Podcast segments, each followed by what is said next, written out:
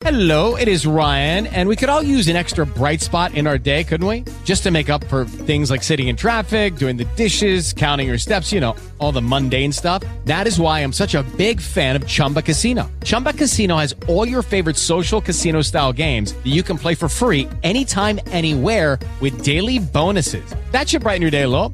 Actually, a lot. So sign up now at chumbacasino.com. That's chumbacasino.com. No purchase necessary. VGW Group. Void were prohibited by law. See terms and conditions. 18 plus. Blog Talk Radio. I'm Arturo Freeman, former NFL player, defensive back, and I listen to the Fantasy Jester.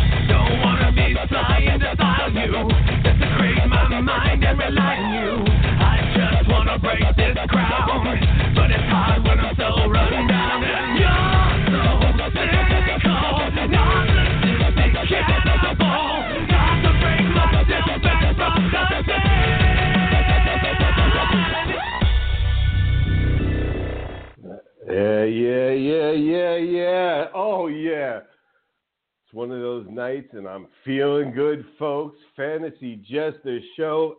I am he. How are you? Coming to you. Oh, juiced and ready to go. Leesburg, Florida.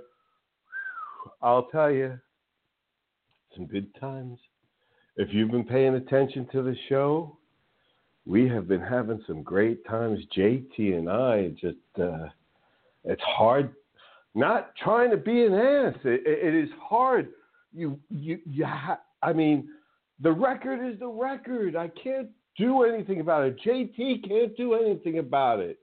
Are we perfect? No, but holy shit, the numbers are compiling just in all different directions, and uh, and we'll get to that, folks.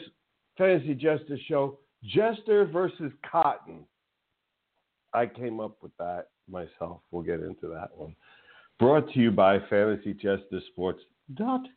FantasyJesterSports.com. Blog Talk Radio, bringing you this crystal clear sound. And a whole bunch of other sponsors that we'll get to later on in the show. Thanks for joining us tonight. Absolutely great night this last day in September. It's getting ready. Tomorrow, October 1st, things just change. It, it, it's just a whole different feel. If you're a sports fan, October 1st represents so much. For baseball fans, October's here. This is it. 162 games leading up to all of this. We'll be discussing the World Series tonight. Football. We're about to end the first four weeks of the NFL already. Great times, great times. Getting ready. NHL kicks off Wednesday night. Hockey fans out there, pumped to see some of these teams have made some interesting moves. The young Devils, hey, look at my young my young Devils over there making a splash early. I, I think that's just great. I don't expect that to last, but wow, they're looking fantastic. Good times. And then right behind, you know, if there's hockey, right behind it, basketball season. And as much as I bitch and I complain about it, it's going to be interesting to see how it finally all does play out. So, um, and a couple of teams that I want to talk to JT about. As tonight we cover the Northwest, Northwest. All right, what do we have for a write up tonight? Let's see what they put. Like I said, I came up with Jester versus Cotton. I'll get into that in my rant, actually. In my rant. Everybody wondering, am I getting in the ring? I've been in the. Oh, we'll talk about that. just still hot right now and obviously feeling good. Yeah, it's hard not to feel good. I'm not going to be ashamed of, of how I'm doing or how JT's doing. I, I'm sorry. Uh, I, I, I, long time ago, first in this, I probably would have been. Uh, and JT will be on. He'll he'll tell you if you if you don't know yet. JT, my co-host, been with me from the start, and uh, he'll tell you. I, I probably would have been uh, rude. Let's put it that way. Uh, I've been a little bit more mellow this year uh, as JT and I going ahead kicking ass. Uh, let's see. JT and Jester on a torrid pace. Yeah, that's what we're talking about. Enjoy is now they go for two hours. Yeah, folks, first time listeners, this is our, uh, as the sports world expands now, as we're in this time of the year, we go two hours. This way we can cover each and every one because JT and I are, uh, well, for sport offenders. We do cover and play fantasy sports in all four. So uh, we'll be able to break it down, give you advice in those, in each and every one of them all season long, uh, like we have.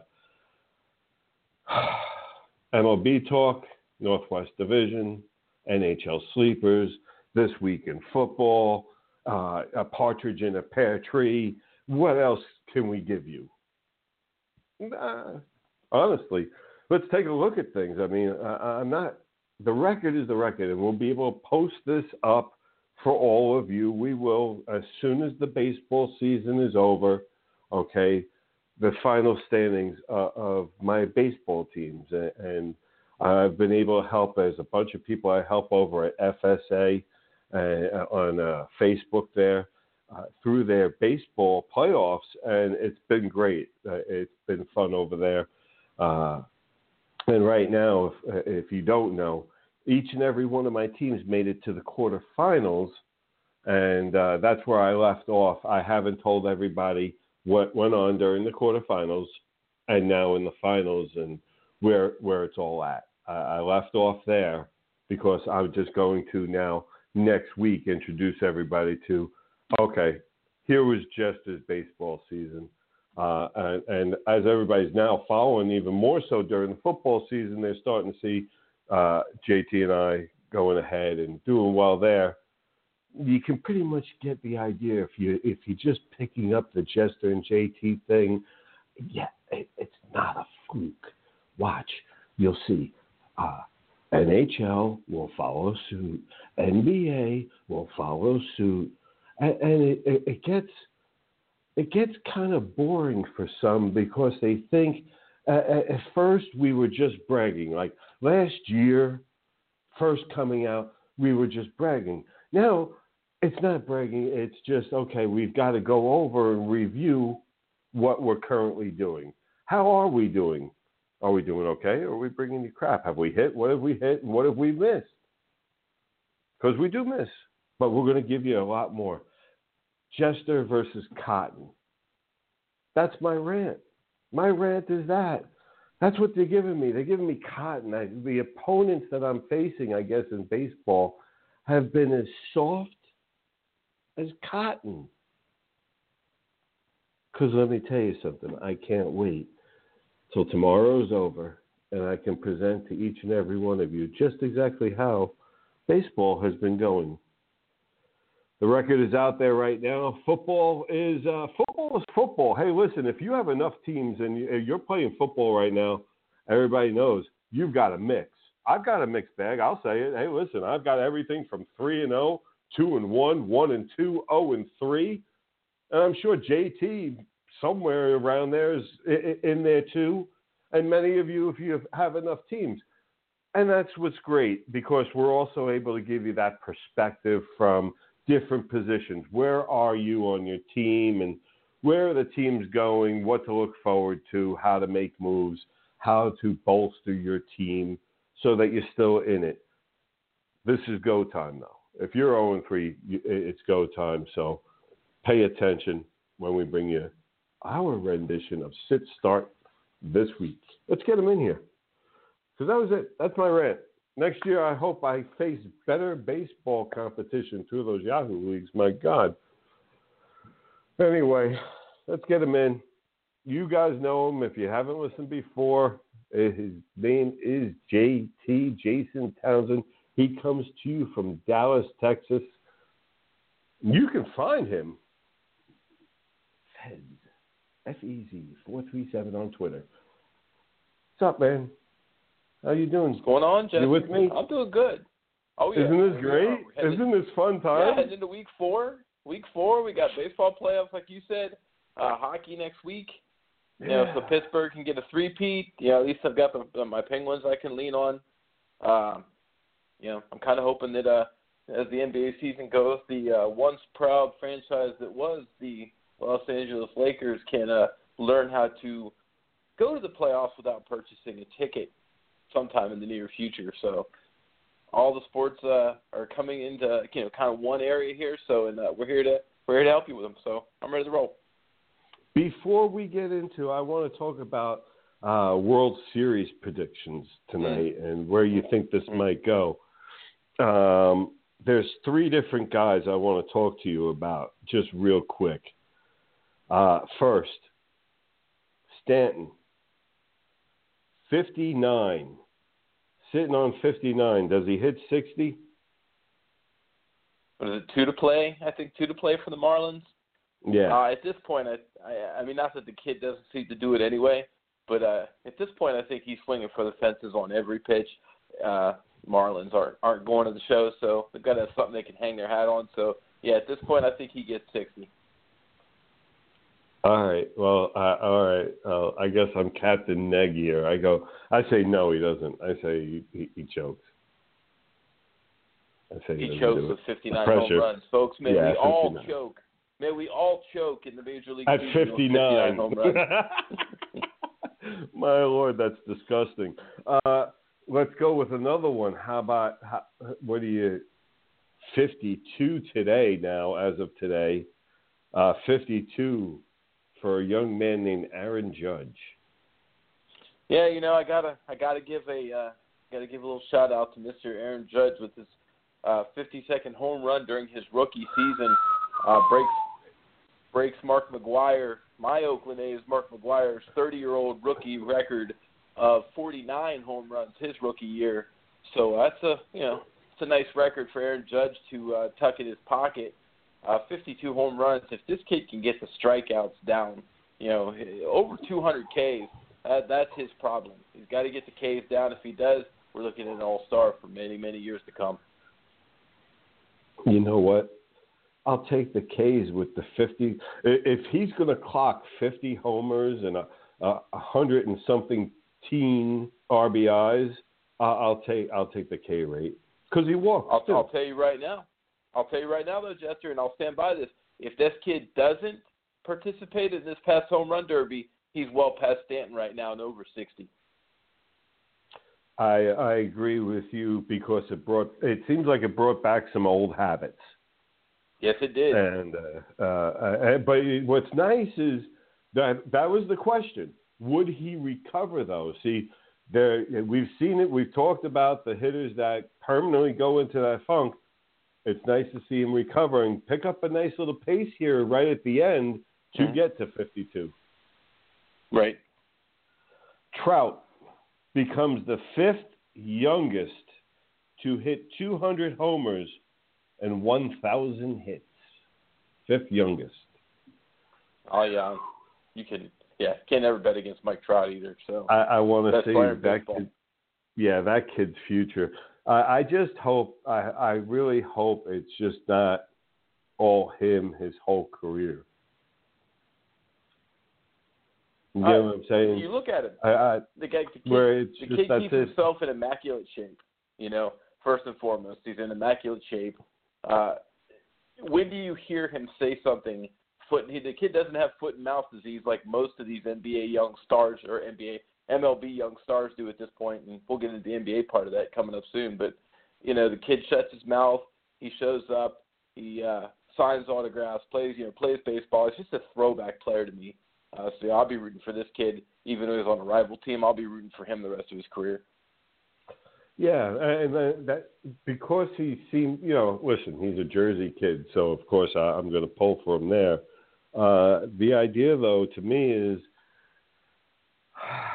I, I'm just concerned that he would stay someplace and hope to build because they, he's he's loyal to that team, and they just never do it.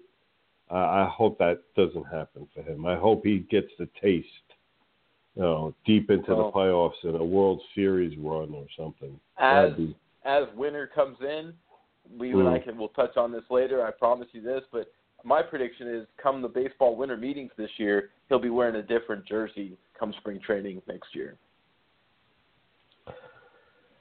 Hmm. Uh, do you have? Uh, well, never mind. We'll save that for another episode. Save that. All right. Okay. All right. We'll tease for later on. There you go, folks. As we get, we'll get you ready for next baseball season right after Christmas. Uh, you know, JT, I, went ahead and, you know, I, I talked to you about the whole World Series prediction. Here we are now. And it was funny because somehow only I could do this. I found one team. I found the same team literally in the NL, that's in the AL, that's pretty much going to play each other. I don't, I, I didn't, I, and I didn't plan that. When I first sat down and I looked and I, I said, okay, I, what is my prediction? And let me look at the numbers after, but just give it that eye test. What have I seen all year out of these two teams? And so, I, with that gut feeling, I went ahead and I took two teams and I put down, okay, I want to know their home run hitter, their top uh, batting average guy. Give me the team batting average, the team runs, the uh, on base percentage for the team, and the slugging from the hitter's perspective. And then let me take a look at the top three pitchers. And what's crazy is on my NL team, my top hitter has 36 home runs and 107 RBIs. My Huh. top AL team has 38 homers and 107 RBIs. My NL team, the top batter batting average is 321. On my AL team, 317. But here's where it starts to really get interesting. Batting average. My NL team is 266. My AL team is 264. My NL team runs is 810. My AL team is 814. Ready? My on base percentage, NL, 332. 339 on AL. Okay. And then the best one, slugging percentage. NL 450, AL 452. I mean, as far as from an offensive standpoint, their best players and team rankings are pretty much identical. So then let's take a look at the pitchers. The third pitcher down on the NL team is 15 and 8, 2.75 ERA with a 151 whip. I mean 150 uh, 1.15 whip. Now those numbers go up. That ERA and the whip go up once you transfer over to the AL, and everybody has a good idea. So, Right. but again, 15 and 8 as compared to 17 and 9, 4.19 ERA, 1.37 whip, but 10 Ks per nine. Those are your two number threes on these teams. Pretty damn good at that point, and pretty close to Right. identical there. Mhm. So when I sat down and I looked at the World Series and I put the Washington Nationals against the Cleveland Indians, this is what I came up with. Two identical teams. I didn't know it until I sat down and started looking at the numbers. Like I said, I went by my eye test of what I saw all season long out of these two, and what I thought would be the ulti- ultimate matchup and how they would get there. Hmm. That's that's what I've got. That that is my That's matchup. and got. That is what I'm calling Right. for World Series. Is those two teams Well- because you know what? Remember, here's the one thing about that NL team: they are fourth in batting average. They are sixth in runs. Okay, they are ninth in mm-hmm. on mm-hmm. base percentage, third in slugging, coming at you with three starters of Scherzer, Strasburg, and Gio Gonzalez. Right. The Cleveland Indians are coming at you fourth in runs, fifth in batting average, second on on base, second in slugging, coming at you with Kluber, Carrasco, and then Bauer. hmm Well, you know, Jester, you're you're doing something that I vowed in the spring when we talked baseball not to do, and I will stick to that. I am not touching the Washington Nationals. This I don't care if they're first and everything.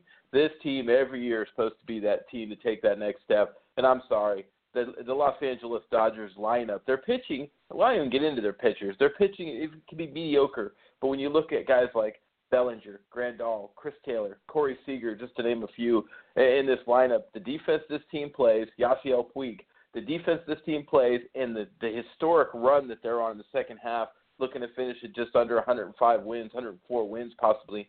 Uh, to me, it's it's your hot goaltender theory. I'm going with the hot team in the National League, but I don't even I don't even want to talk about the American League yet, other than to say let's talk about the Minnesota Twins the first team in Major League Baseball history to lose 100 games the previous season and make the playoffs the next season. Think about that. Mhm. They lost 100 games last year. And this team's front office management believed so much into this team that they traded their closer in Kintzler at the non waiver trade deadline. And they had gone out and gotten Jaime Garcia from the Braves. He pitched one game and they flipped him to the Yankees uh, before Mhm. the deadline as well. So midseason, the management didn't even believe that this team was a playoff contender. But Paul Molitor, managing just like the guy played, uh, one of the greatest Yes. all-time players I've ever seen, and he manages just like he plays, has this team in the playoffs against your Yankees. Now here's the funny part. 2009, 2010, the last two years the Twins were in the playoffs. Guess who knocked them out? The New York Yankees. So Twins with a chance to exact some revenge on a team that's tormented them in their recent playoff history for the franchise. That being said, the cream of the crop, I agree with your American League choice. Uh, friend of the program, Jim Rosenhaus is Cleveland Indians, and I see a Los Angeles Dodger Cleveland Indian World Series in our future. You see, I, I give the same reason that you did for Washington because LA just doesn't seem to do it come crunch time. It's going to be interesting. Hot it's going to team, good. Going with that hot team. I now because of that prediction, I hope I hope it comes down to the uh, National League being Washington, uh, LA. That would be nice. Now, Uh, any team led by Bryce Harper, I want nothing to do with it. no, listen, that team right now is being led by uh, Zimmerman, being able to stay healthy all season long and just beating the hell out of that ball. Daniel Mur- Murphy has turned into really a, a solid, consistent hitter. hmm A- And then, you know, when you're getting, you've got Scherzer, you got Strasburg, and, and when you're getting Gio being sharp and giving you that 2.7 and, and that 1.15 whip, Now, I mean, remember, and during this time, understand, during this whole time, Taylor went down. He was an Uh-huh. emerging 2020 guy. Taylor went down. Uh, what's his name? The kid went down that I got in our league. Um, uh, oh, you're talking about the shortstop, Trea Turner. Turner, yeah. Turner, They've lost Turner for a while. So, I mean, they've done all right. They've gotten through Well, and still managed they- to have these kind of numbers. Right. No, no, I agree. Now, before before we leave baseball, though, I'd be remiss to, to not ask you. We're talking about there was this team that won the World Series last year that before the All Star break was a sub 500 team who won 45 out of their last 69 games. That's a 652 winning percentage, people. We're not talking about the Cubbies at all. No. You're not? Are you at all? Are they well, in the discussion? that 45 wins out of 69 games. That's one hell of a run. Uh, I mean, that's a, if the Dodgers didn't have the second half that they had, this would be the talk of baseball. Uh, you think about that, a 652 winning percentage from a team that was a sub 500 team going into the All Star break. So something kicked, you know, something, the, the light came on in that clubhouse. Uh, I just think that if there's any team that we haven't mentioned that has a chance to uh, be a fly in the ointment, it's the Chicago Cubbies. That would it would be you know from a from a history standpoint, from from a baseball love of the sport standpoint, it it would be nice that two teams after so long now face each other back to back in the rematch. That that would that would add to that would definitely add to baseball war. Oh, But no, absolutely. I still take Washington, Cleveland. Next. Uh, so, so much for the natural. Okay, yeah, that, that's why it was a movie, folks. uh, I'll put a pin in that. Pink. Anyway, all right. Moving along, we do. Uh, we are at week four. Green Bay, Chicago comes out with uh, a two-game suspension for a hit that deserved pretty much the two-game suspension. Did I mean? Did you agree with the suspension or no? Oh, I, I personally, I think he kicked the guy out of the league. Uh, I know that's harsh, but the thing I find amusing, and and this is directed out there towards one particular former NFL player in particular, Mr. Ryan Clark, the big mouth from ESPN Network. You know, you talk about how how bad Goodell and and all these owners are and how they don't care. Hey, man, look in the mirror because you're one of them. It's the players that are hurting each other. No one told that kid to go out there and try to take the Davante Adams' head off. He did it himself. No one told Vontaze Burfict a couple years ago to try to decapitate Antonio Brown over the middle. He did it himself. Y'all are doing this to each other. Kick him out of the league.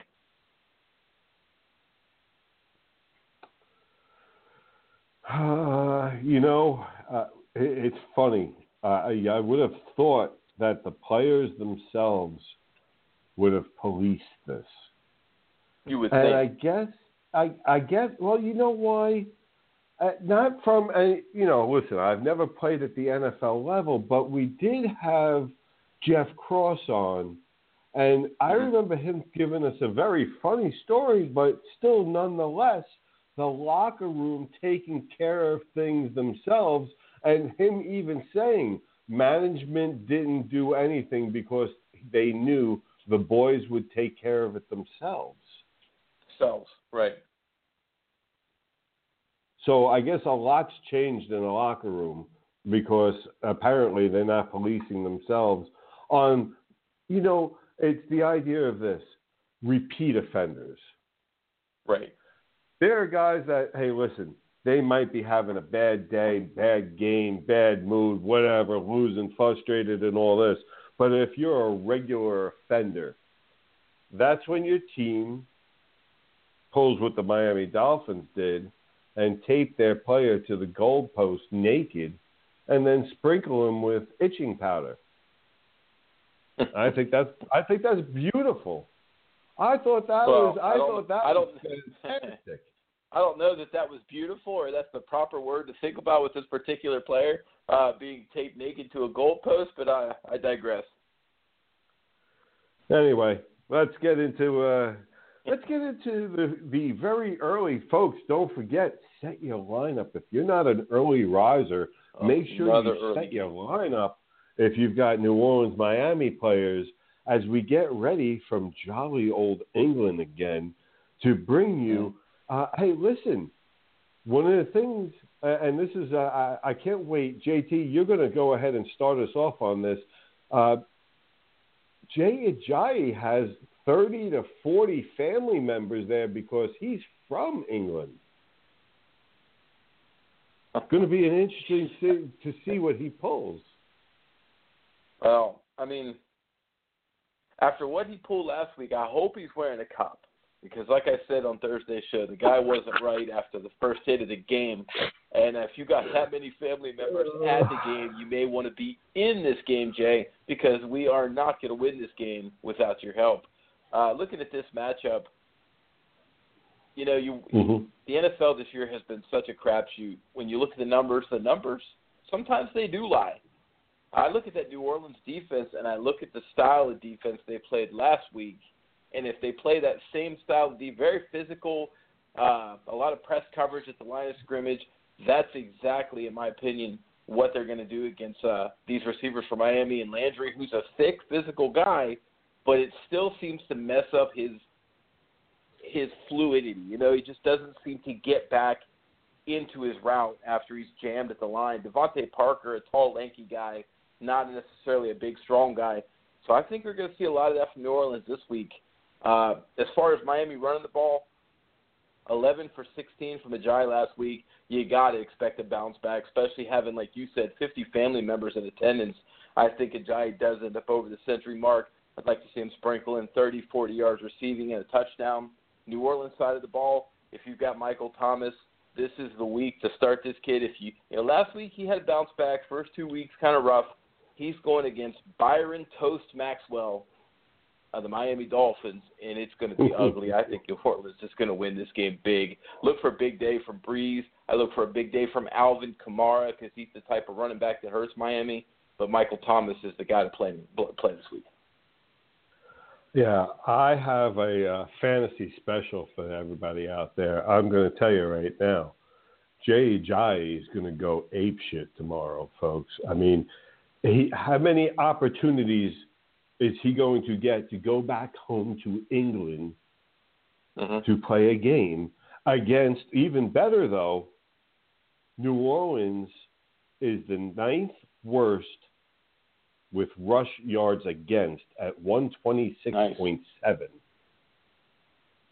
So he's already playing a defense that's a little soft against the rush at home. I'm sure everybody on the team is cognizant that he's from there, so they're going to kind of try and bust their ass maybe a little bit harder for him. I expect a big run game out of him, and that's going to help open things up for Cutler to have a decent day, in my opinion. I, I, we'll see. We're going to find out. But that's the way I see that. I am really looking for for uh, Ajayi owners to really enjoy Well, the hell out of tomorrow. uh, yes. And don't forget, we should see Willie Snead back tomorrow as well, correct? Uh, no, from everything I'm hearing, they're likely to hold him out one more week. He's not Okay. quite ready. That was the last report. Matter of fact, I had read that about an hour before coming on air. Is that he, they they're more than likely to hold him out one more week just to make sure he's fine and, and get him set. Hmm. Interesting. Uh, I, I guess you, you feel that you can get by maybe against uh, the Miami uh, corners with the uh, with uh, the wide receivers that they have, the three that they have. Well, yeah, gonna Ted be a Ginn, tough you know, matchup. Ted Ginn, yeah, yeah, Ted Ginn, uh, you know, Michael Thomas, Coby Fleener. I think all three of those guys have a nice day. I just Mm. Michael Thomas against Byron Maxwell scares me. Yeah, that's well, and that's uh, yeah, and, and that whole that whole thing is uh, again, do you need him this week against that secondary with the weapons that you have? Maybe not. Do you you, don't need to push him. So uh, uh, that's probably the logic that they'll roll with. And that, like I said, up until an hour before the show, that's everything I've heard. So it'll be interesting uh, to see how that game plays out, though. I, I'm really looking forward to it. Panthers, New England. Interesting matchup here. Let's first take a look at the running backs. You know, Stewart hasn't hit the end zone yet. That changes. He gets to face the defense that has let up the most fantasy points to running backs this year. I'm saying about 15 carries for 80 yards and a touchdown. Gillislee on the other side, okay, last week had the off week. Going to happen every once in a while. Bill's going to change shit up. So he went six, uh, 12 for 31. And this week, he's facing a defense that's fourth fewest in fantasy points. Not expecting much more, but, uh, you know, Brady also faces the fourth fewest fantasy points to quarterbacks defense. So it's going to be an interesting game as far as uh, fantasy wise for uh, New England. My thing is this: is I wouldn't be surprised now as they've gone ahead. It seems like uh, they've gone on this little roll with Hogan. You know, Hogan had zero touchdowns the first game, one the second, two the th- uh, third. Okay, you know what that means? Watch Amendola this week. That's what that means. Uh, you really have to watch just about anybody. Gronk, uh, it'll be Gronk. Uh, expect that to happen.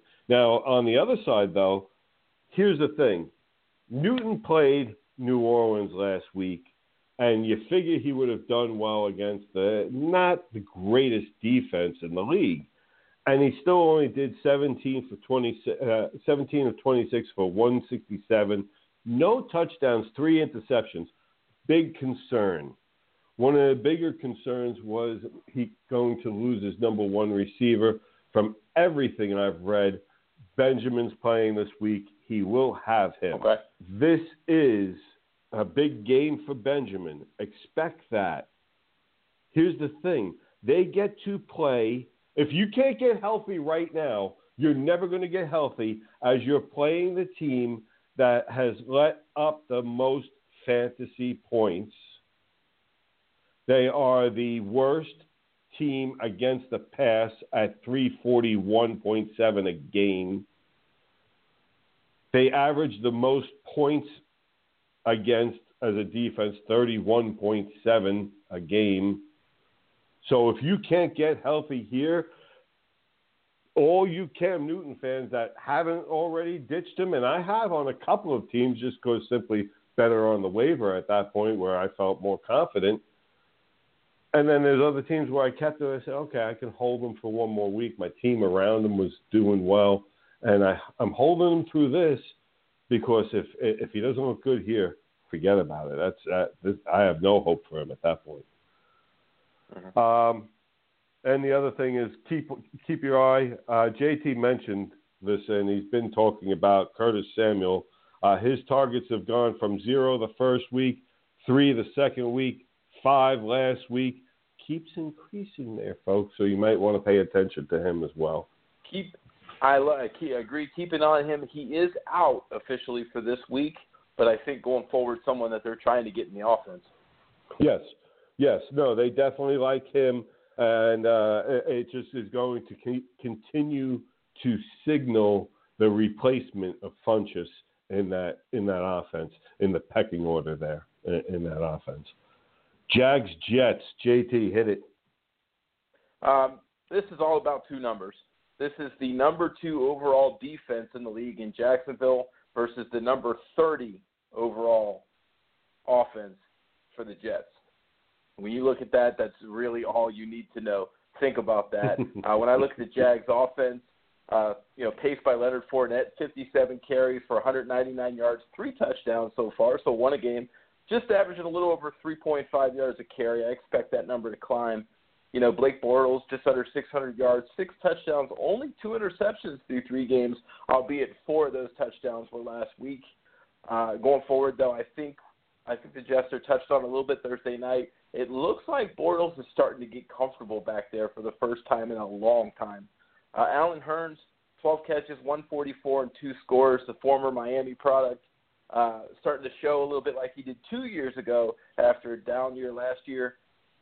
You do have Jets players. Bilal Powell is supposed to get the start this week, and man, does he Mm. draw a tough assignment. A Jacksonville defense is not the defense I want to be going against in my first start. But saving grace, fantasy owners, Bilal Powell can maybe give you 30, 40 yards of the ground, but he's capable of 60, 70, 80 through the air. He's a dual threat kind of guy, He does catch the ball well, and I do think we're going to see McCown dumping that ball off.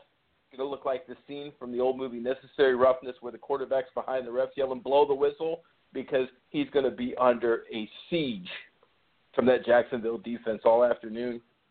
I'm not starting, I don't care if it's Kearse, Robbie Anderson, Bilal Powell. I'm not starting a Jets player in this. When I flip over to the Jag side, I think Leonard Fournette's a good start. Marcedes Lewis is kind of a hit or miss if you're looking for help at that tight end position. The guy over his career has had big games in bunches, three, four games out of the season in a row. He'll tend to be relevant and then disappear. Maybe you ride the wave there. Uh, Blake Bortles, I don't think is a bad start, but I have him outside my top 20 quarterbacks this week. So if you have someone, eh, you know, if you have someone a little better or you're a little bit more trusting of, I want to see a little more from Bortles before he gets up inside my top 20.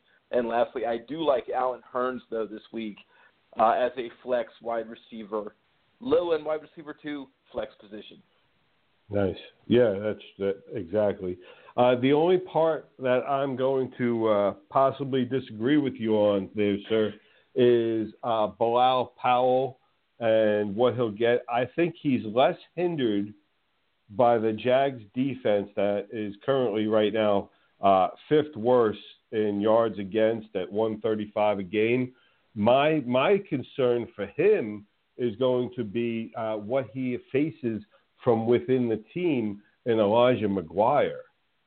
Mm-hmm. They kind of they're starting to, the kids starting to uh, raise an eyebrow or two, and I, I'm wondering how many. This is something to monitor and really at this game monitor exactly how many uh, carries this kid starts to vulture while he has the opportunity now with Forte on the side. So um, now, those, yeah, the only negative to him, and I do Mhm. you look at it. You look at Todd Bowles, old school kind of coach. We didn't see him again after he put the ball on the turf last week, so against Miami. So is he going to pull one of those uh, Jay Grudens and say, "Oh, we don't forget fumbles in this organization"? You know, I want to see. Uh, I want to see where they where they go with that going forward. boy, we've seen we've seen two completely different stances on that, haven't we? From uh, coaches about putting that ball on the ground and keeping with that guy afterwards. It's uh, it's been interesting. Uh, Andy Reid looks like a genius every week, so Yeah, he does. He, well, like I said, uh, you know, we talked about it uh, weeks ago uh, about you know he just knows how to pick running backs. He really has an Yes, eye for his running back. Um, you know, and speaking of running backs, this game here has a foursome, and I'm about to give everybody. Tennessee Houston has an interesting foursome of running backs, and you know, you look at Demarco Murray, and uh, I, he's you know probably healthy, but you know I can see has he, he might struggle to get hundred uh, yards this week. Uh, look for about eighty as you're going against this Tennessee defense. This Tennessee defense isn't that great against the pass, but against the run, it is one of the better defenses. It's uh, it's completely different. Uh, as bad as they are against the pass, and we'll get to that. Besides that, they are going to continue to split carries between him and Big Boy. Okay, that's not going to change. He's not going to disappear for those uh, Demarco Murray owners. Getting into that though, Will Fuller on the uh, Houston side returns, and I'll get to the, I'm going to get to the running backs in a second in, in Houston. I want to talk about Will Fuller returning first, though, because everybody keeps talking about how he's going to stretch that defense so that the running game has an effect. And my question is, if he shows up, will his hands? See, because sometimes he comes out of the locker room, but he leaves his hands back in in the locker room, and it won't matter. He's not going to really pull a lot of double coverage. He's not going to pull a lot of people over to his side, cheating to his side, if they're not worried about him catching the ball. So that's going to be something to watch because it is going to continue. Right now, everybody's still waiting for Foreman to take over Miller's spot, yet the amount of touches uh, that Miller is getting a game has yet to see that hit. And my belief there is is that eventually Foreman will take over. What's going to happen now is he's gone ahead, he's passed blue on that depth chart.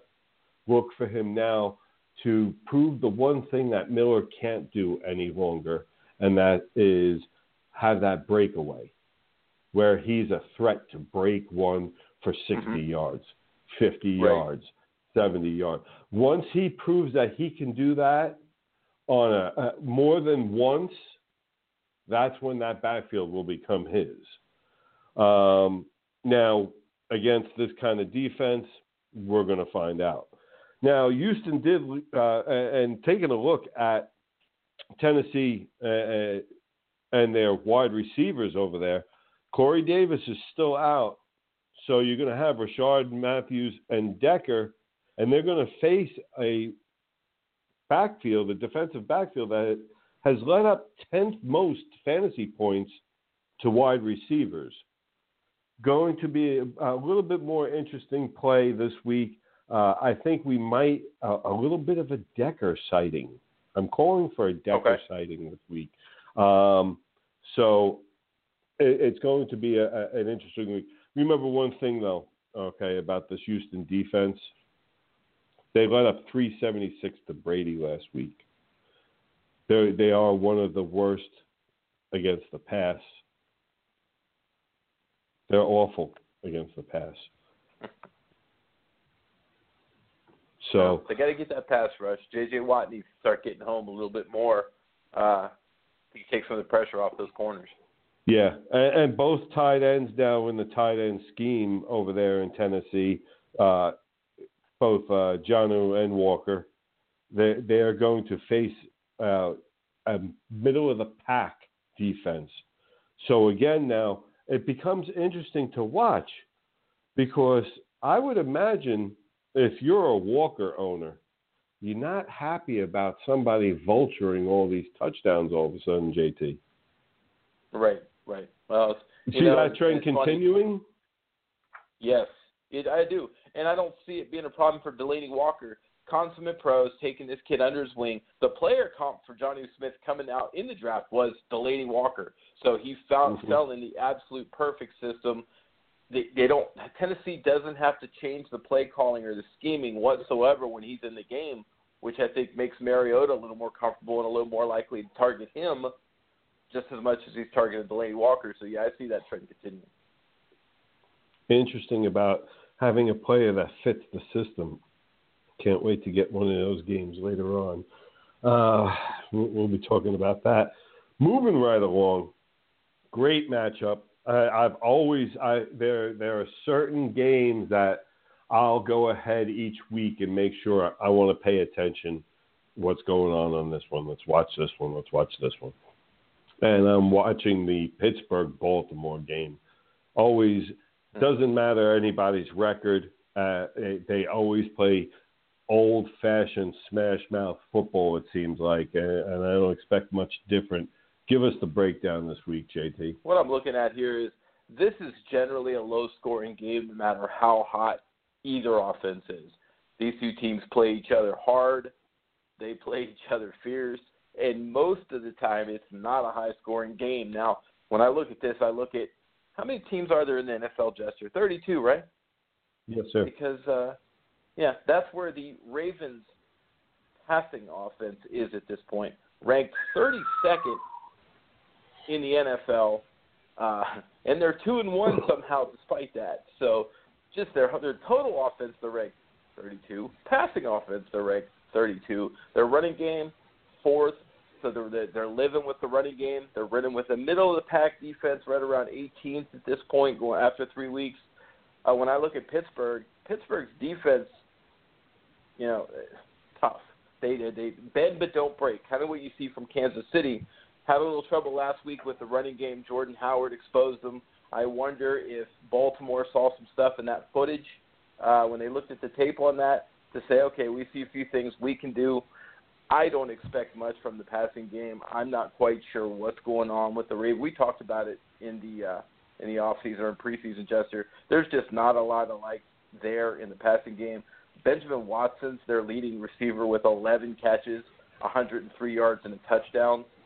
Uh, at this point, when Benjamin Watson, a up in years veteran of, uh, I'll just say that a up in years veteran at this point, leading your passing attack, uh, that that doesn't bode well. What I do think bodes well though is I'm going to say it again. I've said it for three weeks. I'll say it again. Alex Collins, I think we're going to see more from him this week. If Mr. Coach Harbaugh continues with his statement of we're going to play the guy that's earned the touches, the guy with a hot hand, well, Alex Collins has been their best running back two weeks in a row.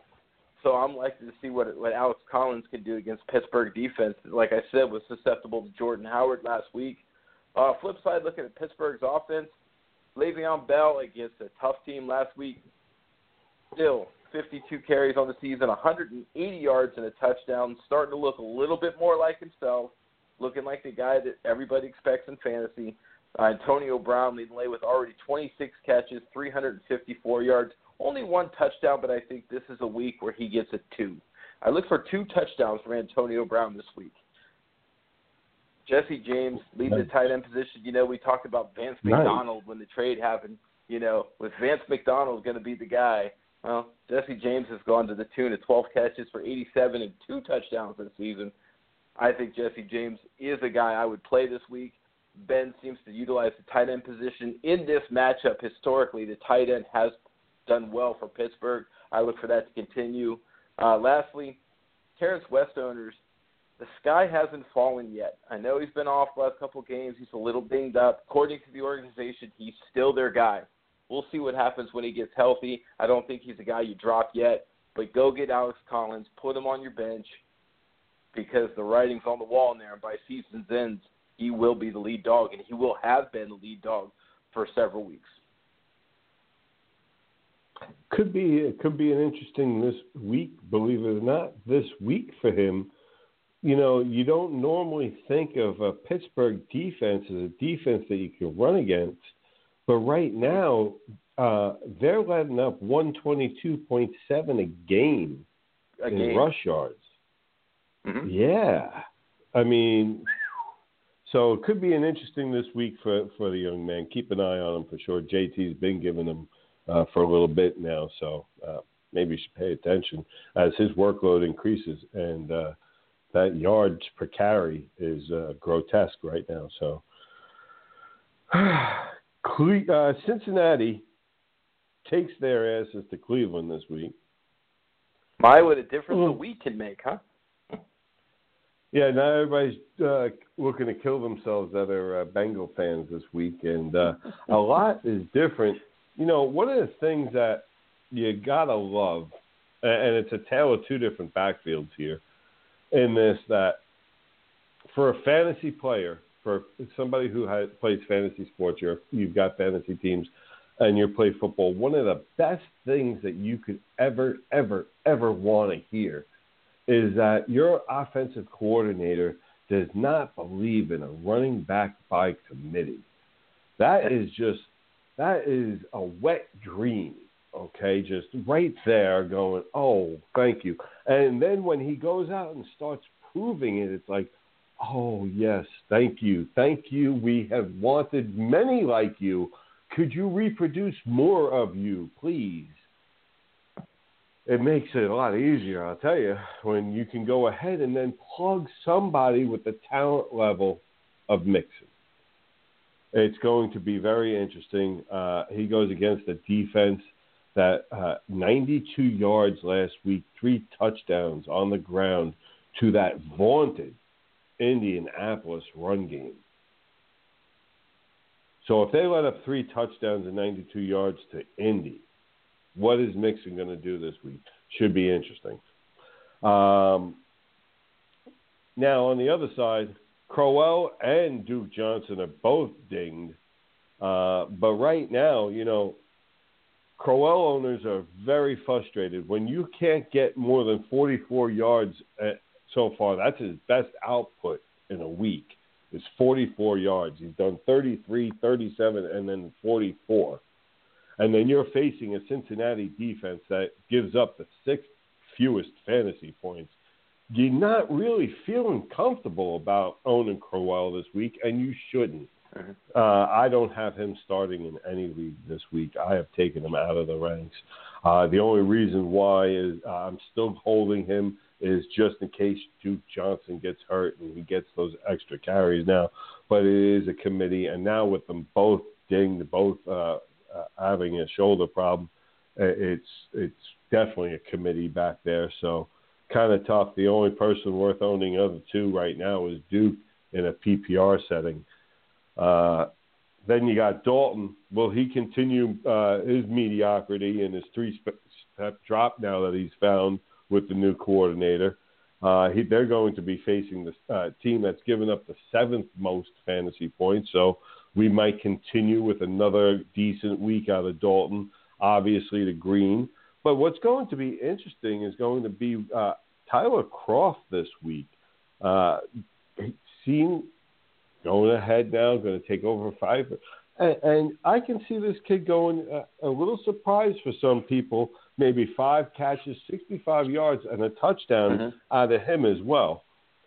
Now, for poor Cleveland, though, on the other side, look for Kizer to struggle against the team. They've let up uh, only the 17th most points, and he's currently right now at a three touchdown to 17 interception rate. Uh, Britt finally got what Britt wanted in, in more touches, but then didn't uh, capitalize on those touches. But I look for Britt to continue to see touches uh, one more week. Njoku uh, seems to be the guy that they look for now. Goal line uh, after not Right. uh, getting a touchdown the first one, he's gotten a touchdown the uh, last each of the last two games. Not getting a lot of looks anyplace else but on the goal line. So uh, see Right. how that That's okay. develops and keep an eye for once that starts stretching out. You know, if they're trusting him down on the goal line, uh, it might not be far before you know he develops further where they can trust him uh, further out. And trusting him further out is just more obviously if he's there getting touchdowns on the goal line, he's not good at run blocking because he's just there to go catch the touchdown, uh, and that's why they don't use him uh, further back. So if he develops other aspects of his game, watch to see if now, okay, his targets are going up and they're further from the goal line. Um, and, that, and that's Gotta- pretty much what I've ask. got. Yeah. I gotta ask. You said three touchdown to 17 interception ratio. I'm assuming you mean seven for DeShone Kizer because at 17 they better Seven. sit his ass on the bench and get Hogan in there. Um, but do you factor No, in the rushing 17. touchdowns with this They're kid? going against the 17th. Uh, no, what I said was they're going against the 17th most. The, uh, the, the defense that's given up Mm-hmm. So- the 17th most points in Do fantasy. you factor the rushing touchdowns from this guy though? Yeah, but hopefully your league doesn't give you points off for interceptions either. I mean, he's averaging No, no, he's averaging better than right. two a game. Mhm. I think I like what I've seen from him so far. Uh, you know, I mean, he's had to force some balls late in games. He did bring him back. The kid left the game with a migraine a couple weeks ago. Came back strong. Uh, you know, Indianapolis's rush defense is pretty good this, you know, pretty good this season, like you mentioned. Um, Jacoby Brissett, do you see him as uh, where do you rank him this week in that game? I'm sorry, not Brissett, but Andy Dalton. Thinking Indianapolis last week, but Andy Dalton. Do you see more of what we saw from Andy Dalton last week? Yeah, like I said, they're going ahead. They're playing against the team that's led up the seventh most fantasy points to quarterbacks. So I look for that So three-step drop three- to continue. There it is. Yeah. Okay. Yep.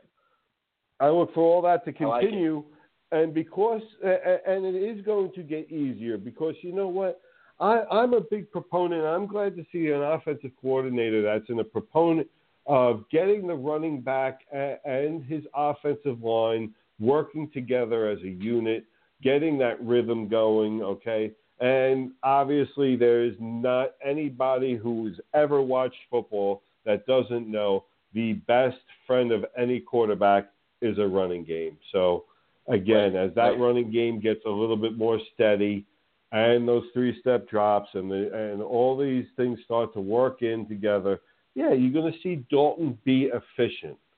Okay, don't look for Dalton to be Brady. Look for Dalton to be efficient. If you're winning games, it won't matter if he's not Brady. Nobody cares. You just want to win. I like it. let's see. What do we have? Detroit, Minnesota. That's you. Yeah, this should be a good. This should be a good game. Uh, you know, rivalry game. Uh, Detroit swept the Vikings last season, took both games. This is a different Vikings team this year. Uh, an explosion from Case Keenum last week with three touchdowns. Stefon Diggs and Adam Thielen go bananas. Uh, did not see that coming. I'll own that. I would have sat both of those receivers last week. Jester said he wanted to wait one more week just to kind of see Keenum get a chance to get uh, accustomed to these guys. Uh, so, wow. At this point now, how do you sit a Stefon Diggs who had two touchdowns and 173 yards last week? Uh, flip over to the Lions side of the ball, though. Matthew Stafford, have him as my 11th best quarterback play of the week. I think Minnesota is susceptible, even with all those first round picks in their secondary. Everson Griffen coming off the line, Linval Joseph, Sharrif Floyd. They don't seem to be hitting the quarterback as much as I thought they would with, with, with the defensive players they have. You know, Eric Kendricks at linebacker, Anthony Barr coming off the edge. That defense, I think, is uh, good on paper at this point. But when you look at the stats, they're middle of the road. I like Matthew Stafford this week. I like Golden Tate this week. 21 catches on the season so far. I have him as my 21st best wide receiver this week, which puts him at, uh, if you take a 14 team league, you're looking at a mid wide receiver too. But I think there's some upside there. He tends to have a big game when he plays against Minnesota. I think that trend continues this week. A sleeper for you to keep an eye on is TJ Jones, receiver in Detroit. Notice that they're starting to kind of work him in a little bit. Matthew Stafford seems to really like this kid, be comfortable with him. I think that's a guy just to kind of put on your watch list, see what's happening going forward. Kenny Golladay has been kind of quiet since the first week, so you wonder what's going on there. Flip over to Minnesota. Let's talk Dalvin Cook. I mean, what else can you say? I have him as a 10th best running back play this week. The guy has uh, 10 catches for 82 yards on the season. Uh, run, run the ball 4.7 per carry behind the suspect offensive line going into the season has shown that the moves that they, the moves that Minnesota made from the front office, they put together a nice offensive line. The kid just doesn't quit either. If you see him, I watched some plays last week where you knew he was stopped for a three-yard loss, ended up being a four-yard gain. Those are the kind of guys you want in fantasy. Those are the guys that are going to continue to get touches. Uh, Stefon Diggs, I already said, hey, you play Thielen, you play Diggs going forward. Kyle Rudolph, though, rookie Jarrad Davis should be back for Detroit. I know he's out of the concussion protocol, uh, practicing on a limited basis so far this week. Looks like a kind of guy that just seems to control the middle of that field. If he plays, I'm not playing Kyle Rudolph. I'm looking for better options. Got to ask you a question about this uh, matchup here. Let's play what if. Mhm. What if Case Keenum lights it up again? What if Case Keenum finds himself where he currently is on the QBR ranking, on the QBR list? He is currently second, sandwiched between Brady and Ryan. Mhm. What if he This is an easy- continues easy another week where he lights up for another 350, three whatever, three and change? Doesn't matter. 3 and Mhm. put whatever number you want there. Couple touchdowns, and his QBR sits still right there behind Brady, just ahead of Ryan. Mhm. You pull that kid? Really? Absolutely. Uh, without question, I pull that kid because let's go back to week one when Bradford was 32 out of 37. Let's not forget, Sam Bradford hasn't been a slouch. Let's also talk about the Sam Bradford that threw for around 4,000 yards last year and was quite a bit better than people gave him credit for being or was going to be in Minnesota. And let's look at the coach. Mr. Zimmer is an old school coach, and you don't lose your position due to injury. There's not even a question in my mind. There's not even a decision to be made here. It's Sam Bradford's team. Yeah. Just wanted to check. See. See what you had to say. I want to throw a for for instance out there to you. For in- Well, what do you do in that situation if you're Mr. Uh, coach Zimmer?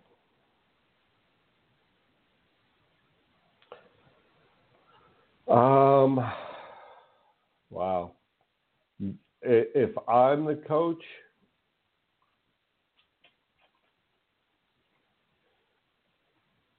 I brought both guys to the team, didn't I? Yes, you did.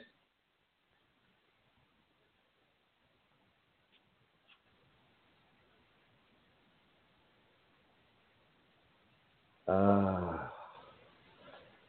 I have to, you know, because of they're, they're both doing well, that would be something I try and get a pulse of the team. Maybe the Oh, maybe that turn the decision ending. is something. No, no, the idea, but no, listen, you know what players respect. See, that might be something that I would take a look at just as uh, as a contributing factor. If I have a guy that yeah, he's putting up numbers, but he doesn't really have that locker room hmm as compared to another guy who, well, he's putting up the same damn numbers, but he's got the locker room. I I don't know. I don't know. I can't tell you where I go. Oh, okay. Based on that. Okay. To be Uh, continued. Yeah, we're going to see where this plays out because we're going to see. I, I have a very good feeling.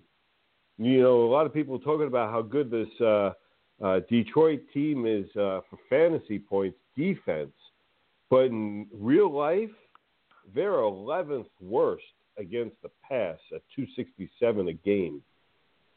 Mhm.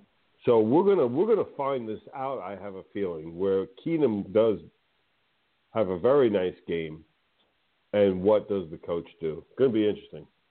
Moving along, L.A. Rams, Dallas Cowboys. Start out with the backfield, folks. Okay, Elliott started a roll last week against Arizona, 22 for 80 and a touch. Look for that to continue against an L.A. Rams defense that has let up the second most fantasy points to a running back. Nice little number there for you to have, especially Yeah. knowing that it's Elliott. But I'm pretty much just confirming what you knew anyway. You drafted him. You're starting Elliott anyway. So, Gurley rolling strong. 241 so far on the season, four touchdowns. Nice start. Looks like a completely different back. Going to be playing against a defense that's middle of the pack as far as uh, fantasy points allowed. So should have another decent week. Look for another touchdown. Probably 17 for like 80 yards out of him. You know, middle of, a- a middle of the pack kind of uh, week out of him playing against that middle of the pack defense. Dez, uh, uh, he's got 11 catches on the year for 114, two touchdowns. That wasn't the last game for this elite wide receiver. I'm talking that was top, for the top year. elite stud. That's an elite stud wide receiver right there. If I ever hear anybody mention his name and Odell's in the same breath, I'm going to slap the shit out of you. I swear to God. I swear to God. That has nothing to do with being a Giant fan. It's a numbers thing, folks. 11 for 114, two touchdowns out of your number one wide receiver over three games. Right, and the and the award for the most overdrafted wide receiver in fantasy goes to. Without a question. Uh, look for Dak to get one on the ground though this week, as well as uh, uh, uh, one through the air. Uh, he's playing. I, I look for him. This is a kind of uh, a, a Dak perfect Dak game where you're not going to get a lot out of him in the yards department. Probably one touchdown in the air, one running, very pedestrian, just enough to get through the game. Again, I just see Elliott just tearing the shit out of this defense. I see it as a big run game. Okay. On the other side, at quarterback, I see Jared Goff. Man, 8 17, five touchdowns, and one interception. You know, Jester, I've been waiting since since since the meeting when I saw you had this break. I've been waiting to say this. If there's a particular Corona drinking individual listening, we had an argument about this particular player oh around this time last year. What I tell you, give him a season, get rid of Jeff Fisher, let's see where he's at. And I believe he's a top five rated quarterback so far after three weeks. Yeah, yeah. My little Corona drinking buddy. Haven't heard from him in a while. Huh? What are you gonna do? Uh, averaging But 270 per game. He's averaging Not bad. 200, averaging 270 yards a game, folks. Almost two touchdowns a game. Playing a Dallas defense that has given up the 12th most fantasy points. Don't be surprised at the outcome of this game. Uh, I wouldn't. I wouldn't bet against the Rams. I'll tell you that. Well, much. well, let me give you, Jester. Let me give you a question here for this game. So it seems like each week it's been a different um, featured receiver, whether it's Watkins, Woods, Cooper Kupp, Gerald Everett. Uh, who who do you see being the receiver to play or the receiver to own from that Rams offense this week? Because Tavon Austin's completely disappeared. I, I, you know what? I wouldn't be surprised. Okay, to see Watkins truly develop to be the man there. If he can stay healthy, He's got the talent. He's got the yeah, talent. yeah, Yeah, no doubt. I, I can still see him being a very, very good play. And they're going to listen. They have to go ahead and see what he has. They'll get to Kupp right now. Kupp isn't being used as much, but Kupp's going to be a guy that is. He's not somebody for this year as much as towards the end of the year this year, and then moving forward, they have to find out, and that's why you're seeing them move around. See, right now, the best thing to do is to keep it diverse so you're not putting any pressure on any single person to be that offensive weapon and just keep Right. that steady running game so that you can go Wow. ahead and develop chemistry for Goff throughout the team, not just a single receiver or Right. a single tight end. And I and, like and, And two, I do. And two thoughts to go with that quickly. I like that Goff is utilizing Gurley as a receiver this year. It gets that kid out in space. It, it just seems to get him into the game.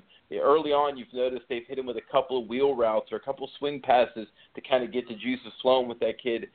And Orlando Scandrick, if you don't get your hands on Sammy Watkins when off the line of scrimmage, you're in for a long day, my friend, because Long day. he's a little quicker than Larry Fitzgerald. You're in for a long day, bud. You better get your hands on him. That's what, and, that's what I'm saying. I, I, I really, I hope Dallas doesn't go into this going, ah, we're playing the Rams at home, and take it easy because they can be caught that way. Uh, and, and Watkins would be would be the guy that could go ahead and possibly light up that secondary. Uh, I'm not, you know, it, it, it's very interesting to say take a look at the NFC East. And except for the Giants, who have no linebackers, okay, they have no And linebackers, but they hell they have a hell of a yeah. Well, that's a whole other story. We'll get to that. But they have a defensive backfield. Now, conversely, the Eagles are, t- t- uh, are struggling at the back end. Dallas is struggling at the back end. Washington Uh-huh. is starting to pick up a little bit better at that back end. Um, Right. so it's I can see Watkins, man. I definitely can see Watkins. And like I said, jo- uh, Goff's putting up 270 a game. That 270 is going to be going to somewhere, folks. Anyway, go ahead, keep going. What do we have? Buffalo, Buffalo, Atlanta. Yes. You know, Buffalo Atlanta, first matchup since 2013, December 1st. Atlanta won that game 34-31. These are the kind of matchups.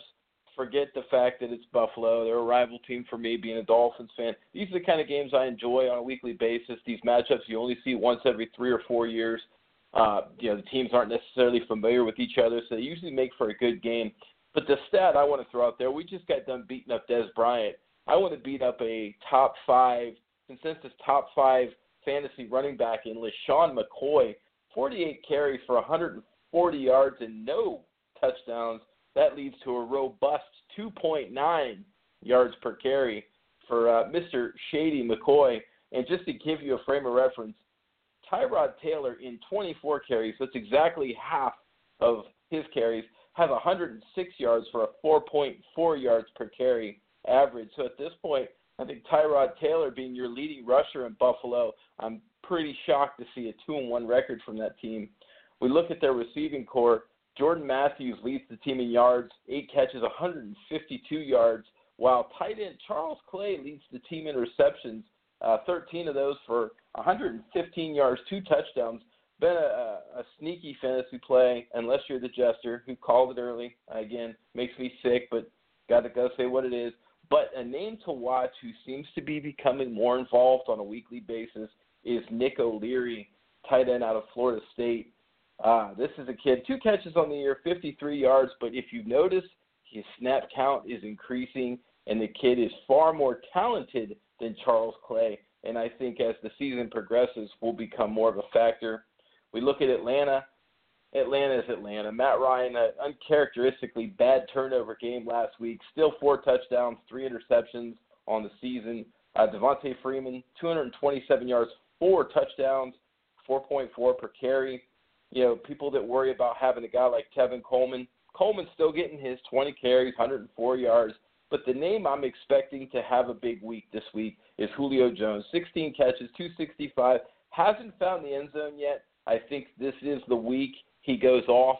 I look for a two, possibly three touchdown game from him this week. And lastly, a guy that a lot of fantasy owners are sleeping on. Mohamed Sanu, 15 catches, 160 yards, and a touchdown. Low end wide receiver, two, that's available in a lot of leagues. Uh, he's overlooked. This is the kind of guy that can, from a week to week basis, have, you know, 50, 60 yards, but is capable of putting up a 100 yard game. But the thing I like about him is not necessarily a fantasy stat, is he's probably the best run blocking wide receiver in the NFL, which means you're not going to see this guy taken off the field. He's out there. You got to be out there to have a chance to make catches. Julio Jones is going to draw double coverage. Taylor Gabriel, after his incident last week, they let him loose in the slot. He made the team pay for it. I think he'll draw underneath coverage, which leaves Mohamed Sanu in that 10 to 17 yard range in single coverage a guy that you can play if you've got injuries or underperforming wide receivers. Nice. Nice. Interesting uh, that you brought got- up I the thing you. about Clay. Yeah, go ahead. Right? Oh, I got to ask you, if you're, I mean, two weeks in a row now, it's been, I mean, pitiful isn't even the word for it. Are, are you are you panicking if you're LeSean McCoy owner? Uh, I'm I'm starting to put feelers out there to see what I can get for him. You, you I'm- know? I'm and I wondering wanted to if- bring this up on the show. I wanted to bring this up on the show. This reminds me of what seven, six, seven, eight years ago after Shaun Alexander came off that 28, 29 touchdown season, was an absolute fantasy stud, and there was there wasn't a fall off, disappeared. Because that's what this is reminiscent of to me. You look at the season LeSean McCoy had last year, and now he's he's absolutely gone. No, and he's not. He's facing an uphill battle because you know, uh, I hate to tell people, Atlanta has a pretty good run defense. They're uh, hold on now. They're I don't want to lie to people. Let me just double check. Ninth, Top ten. 85 yards against the game. So he's got And an uphill battle this week too. Yes, yes, it does. And uh, Where he might see it though, no, no, no. PPR people are going to be the ones that like Shady this week, because again, I, I and the reason why I'm a big Clay uh, person this week is because I'm expecting Atlanta to be putting points on the board, uh, and they're going to have to throw. I see them uh, get throwing the ball more to uh, McCoy for it. Right. Well, So- expect to see that Expect to see, I think, expect to see Shady struggle in the running game. Expect to see Julio Jones play, and expect not to get a freaking Chick Fil A sandwich in the stadium because the restaurant's closed on Sundays. Just saying. True story, folks. You can't make this up. You can you, you, go ahead. You have people at the stadium, very smart people at the stadium. Obviously, they they they've planned a whole stadium. Wow, that must take a lot. And then That's a hideous stadium, by the way. then on top of it, okay, you have a company that sells a lot of food. And it must Good take a lot to do that. Yeah.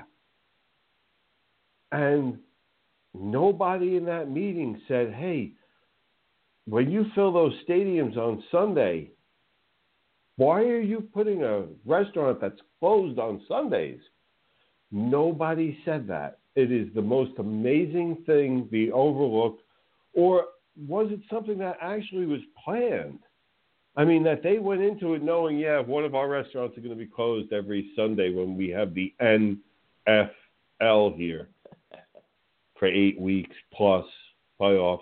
Yeah, which pre- predominantly plays, you know, on Sunday. Occasionally on Monday or Thursday, but predominantly Sunday. You know. I, I have no clue. Obviously, people way friggin' smarter than me. Anyway, Hey, Philadelphia. Jessica, This is going to be the game of the week for me. That's all I'm saying. Game of the week, that Atlanta Buffalo game. Okay, nice. All right, we'll see. Like I said, I I, I can see it uh, being a good one. Um, Philadelphia, L.A. Chargers. Ooh. Interesting going on. There's interesting things going on in the uh, Philadelphia backfield. You know, Blount got to see 12 c- touches against the Giants. Smallwood got to see 12 touches. But so did a young man named Mr. Clement, JT's been talking about. He got six carries for 22 yards and a touchdown. Now, this week here, they're playing an LA Chargers team that is that has led up the 14th fewest. It is dangerous to play any one of those backs right now because, quite apparently, they're just going to spread the wealth and let them battle it out amongst each other. Expect that to continue on before they could even possibly name a lead back for a couple more weeks. I, I that's my fair assessment of that situation. People will keep asking me which one's going to come out of it, and I can go ahead and literally make an argument for each and every one of them. I don't know. I wish I could give you folks the answer on that one. When I can't give you an answer, I'm going to let you know. I can literally, JT, I can make an argument for any one of those three backs to emerge out of that back. Right. Yeah. Yeah. Now, the Chargers, on the other hand, uh, folks, I hope people, if you're a Melvin Gordon owner, I hope you've gone out and gotten Oliver off the waiver wire. Be, let, let's be, let's understand where your running back is. He's a guy who had microfracture surgery after his rookie year. He's a guy that missed three games for the same knee last year two years ago mm-hmm. now. Okay. Now, this is the same knee that was banged up in the off season is now giving him problems now. And You are Jester, either got to throw this in trading him or backing him up. I'm sorry. Right. And and to piggyback what you're saying, for those of you not familiar, microfracture surgery doesn't it doesn't fix anything. All it does is buy time. Okay, it just Yes. buys time. Uh, that- just to give you a, a comparison, Amar'e Stoudemire, for you NBA fans out there who had microfracture surgery early on in his career, was never the same guy again. Never the it buys same. time, but Mhm. it doesn't fix the problem. So I agree. Branden Oliver's a must if you're a Melvin Gordon owner. Yeah, or or try and trade him uh, if somebody's willing. to. Right. If you can find somebody to take him, you never know. But they're you always facing find somebody. Yeah, yeah. Not if you play in uh, no some some of these leagues here. I'm telling you, it's tough. It's tough.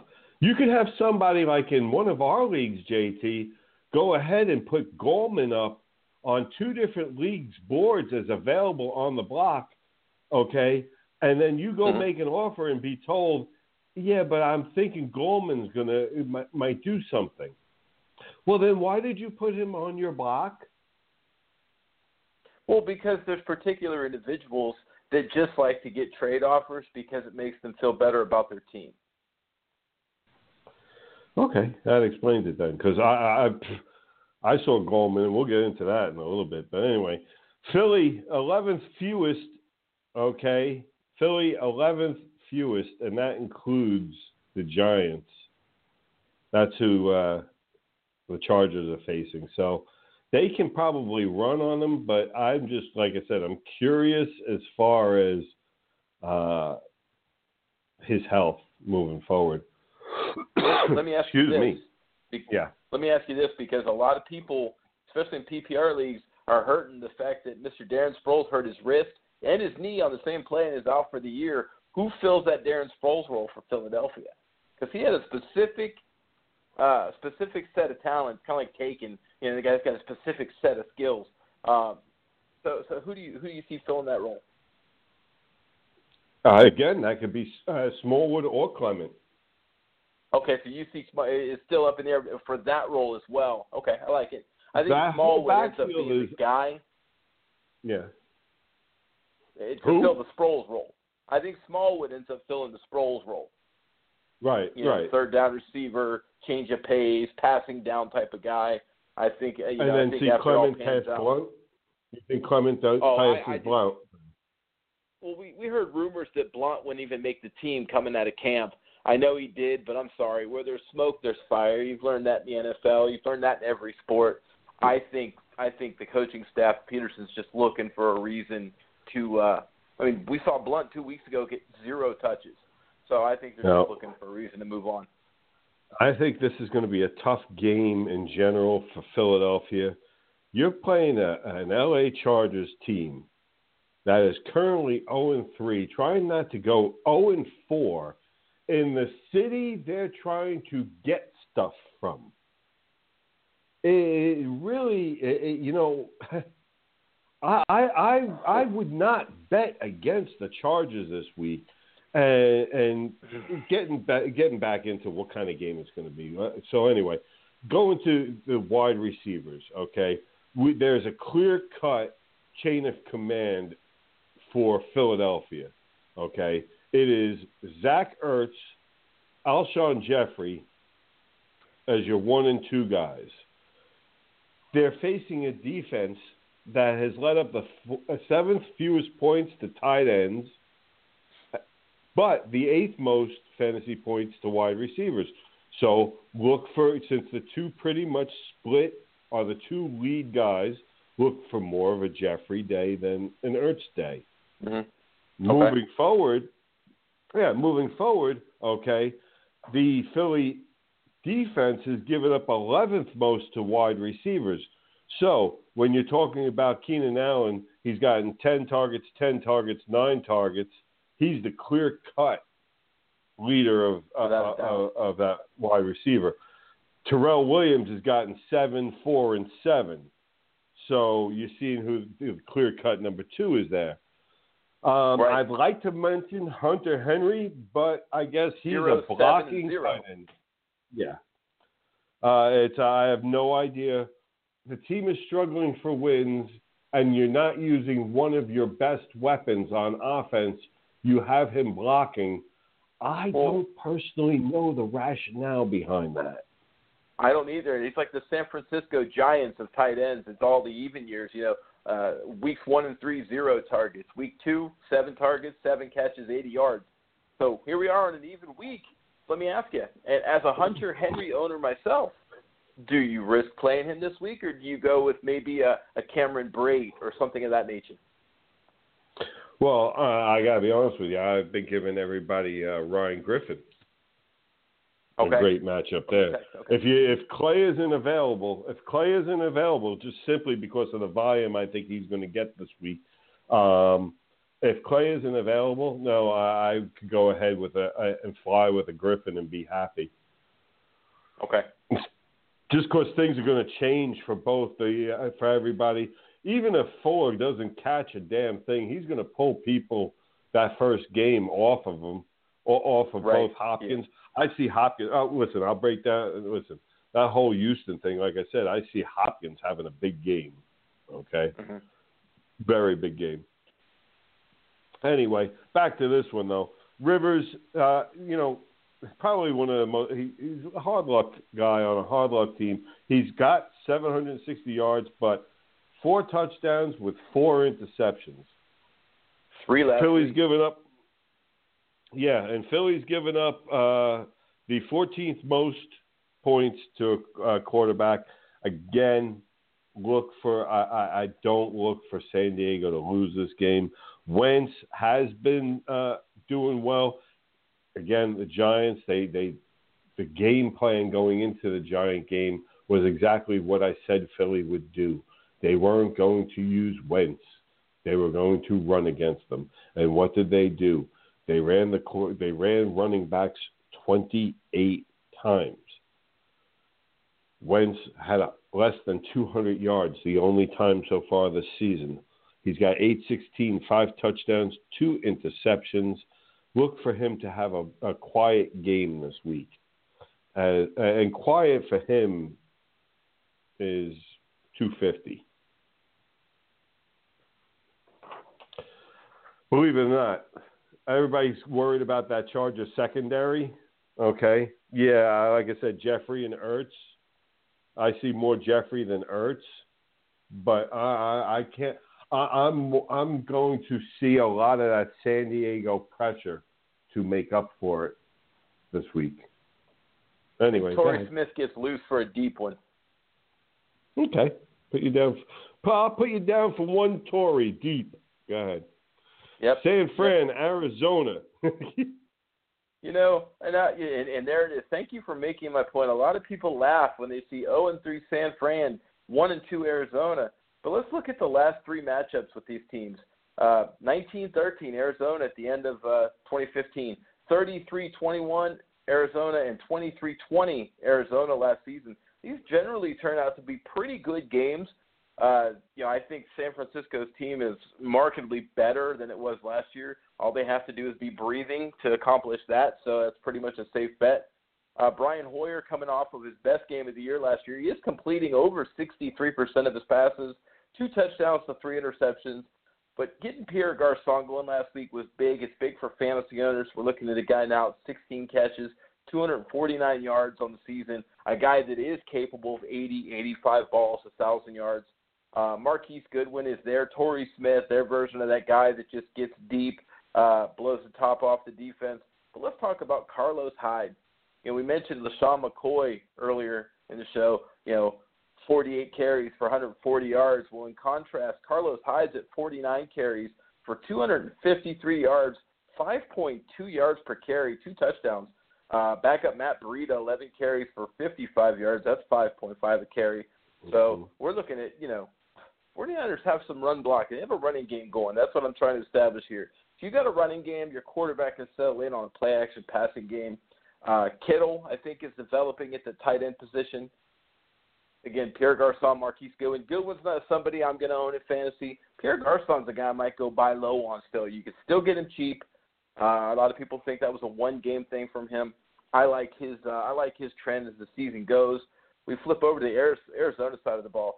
The running game is atrocious. Uh, Chris Johnson leading the way, 23 carries for 61 yards, 2.7 yards per carry. How many carries at that at that average would it take to be CJ2K? I don't know, seven, eight hundred carries on the season. Um, it's just it's ridiculous. Like Kerwynn Williams, 15 for 35. That's a robust 2.3 yards per carry. Point I'm making: stay away from the Arizona backfield. We've said it on this show since week one after David Johnson went out. Stay away from the Arizona backfield. Uh, Carson Palmer, a lot of people counted him out. Jester mentioned that Thursday night. Sitting at 75 out of 132, 925 yards, four touchdowns, four picks.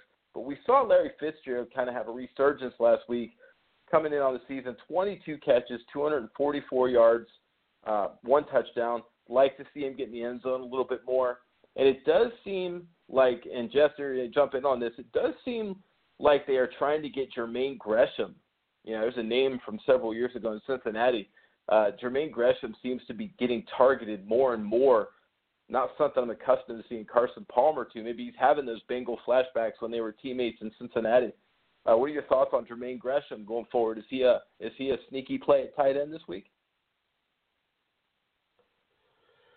Uh, you're going to see that. You know, here here's one of the things I think that's happening with that is uh, when you get used to seeing the same guys show up at practice.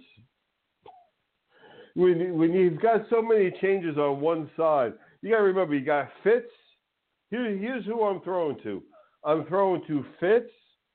Oh wow, you know this guy at tight end keeps showing up. Okay, and on the other side, well, I've been through John Brown so far in practice. I've gotten uh, J.J. Nelson. Nelson. I've gotten Jaron Brown. I keep getting changes over there. You know what? This other guy though, this big guy filling the tight end spot, he keeps showing up. Maybe I should Right. play with him a little. Uh, Well- I don't understand why he hasn't been more of the offense. Well, we're talking about a guy that was a top pick out of uh, you know Oklahoma when he came out. Gresham played with Palmer a little bit in Cincinnati before Palmer uh, went another direction. One guy I will say out of the backfield, if you're desperate, you're looking for a streaming play in a PPR league. Andre Ellington, 10 catches for 106 yards.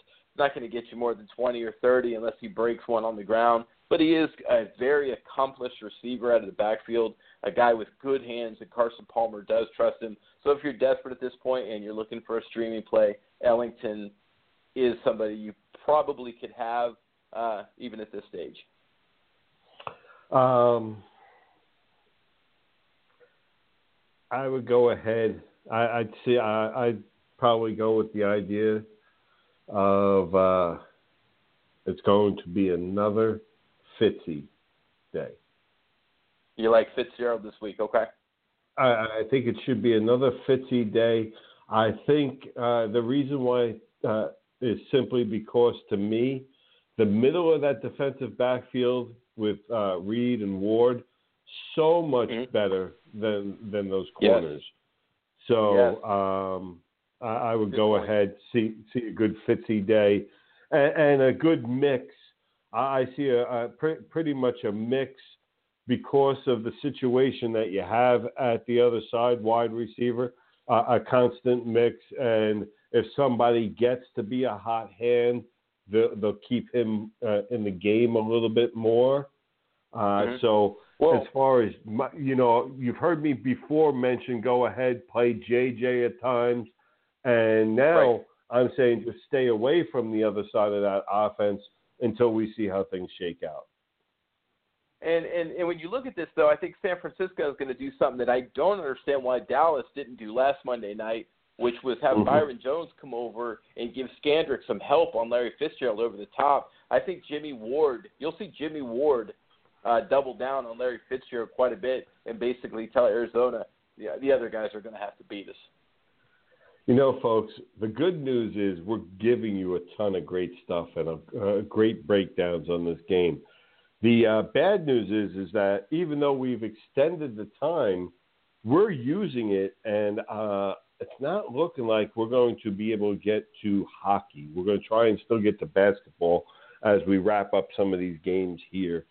Uh, we'll go through these uh, last couple of games here, JT. The Giants, Tampa uh, listen, we talk. You were just talking about. I said we get to somebody fitting in the system. The Giants dra- finally. He's going to dress this week. JT is Gallman. They drafted this kid because he fits the system. He's run in the system. He was not the feature offensive weapon in college, and he still ran for 1,500 yards plus. Mhm.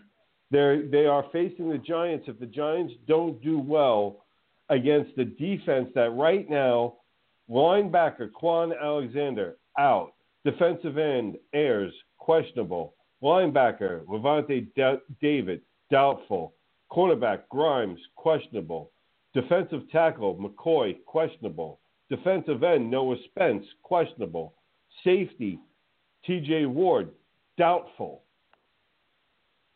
Well, I, I pretty much just named uh, all, all the Their starting defense. pretty much one, two, three, four, five, six, seven players out of eleven, folks. Now, if Maybe the Giant can- offense doesn't get healthy here, You're not getting oh healthy. no. And, and on the other end, okay, uh, look for a great day out of uh, Brate. Uh, I, the, the listen, tight ends always play well against the uh, Giants. I don't see any change there. Uh, look for Winston to have a pedestrian type day because we do have a better secondary. I would say uh, uh, in his final week, which will uh, which will be ironic that it'll be his final week. Look for Jacquizz to go off to make a statement that you know he's still here on the team, even though he's still going to lose his duties. There you go. Moving along.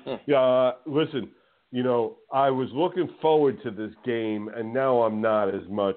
Crabtree has been even further downgraded to doubtful, but I wanted to see a matchup of that Talib Crabtree uh, uh, round two after t- uh, Aqib Talib took the uh, gold chain off of it, broke the chain off of his neck in the last matchup.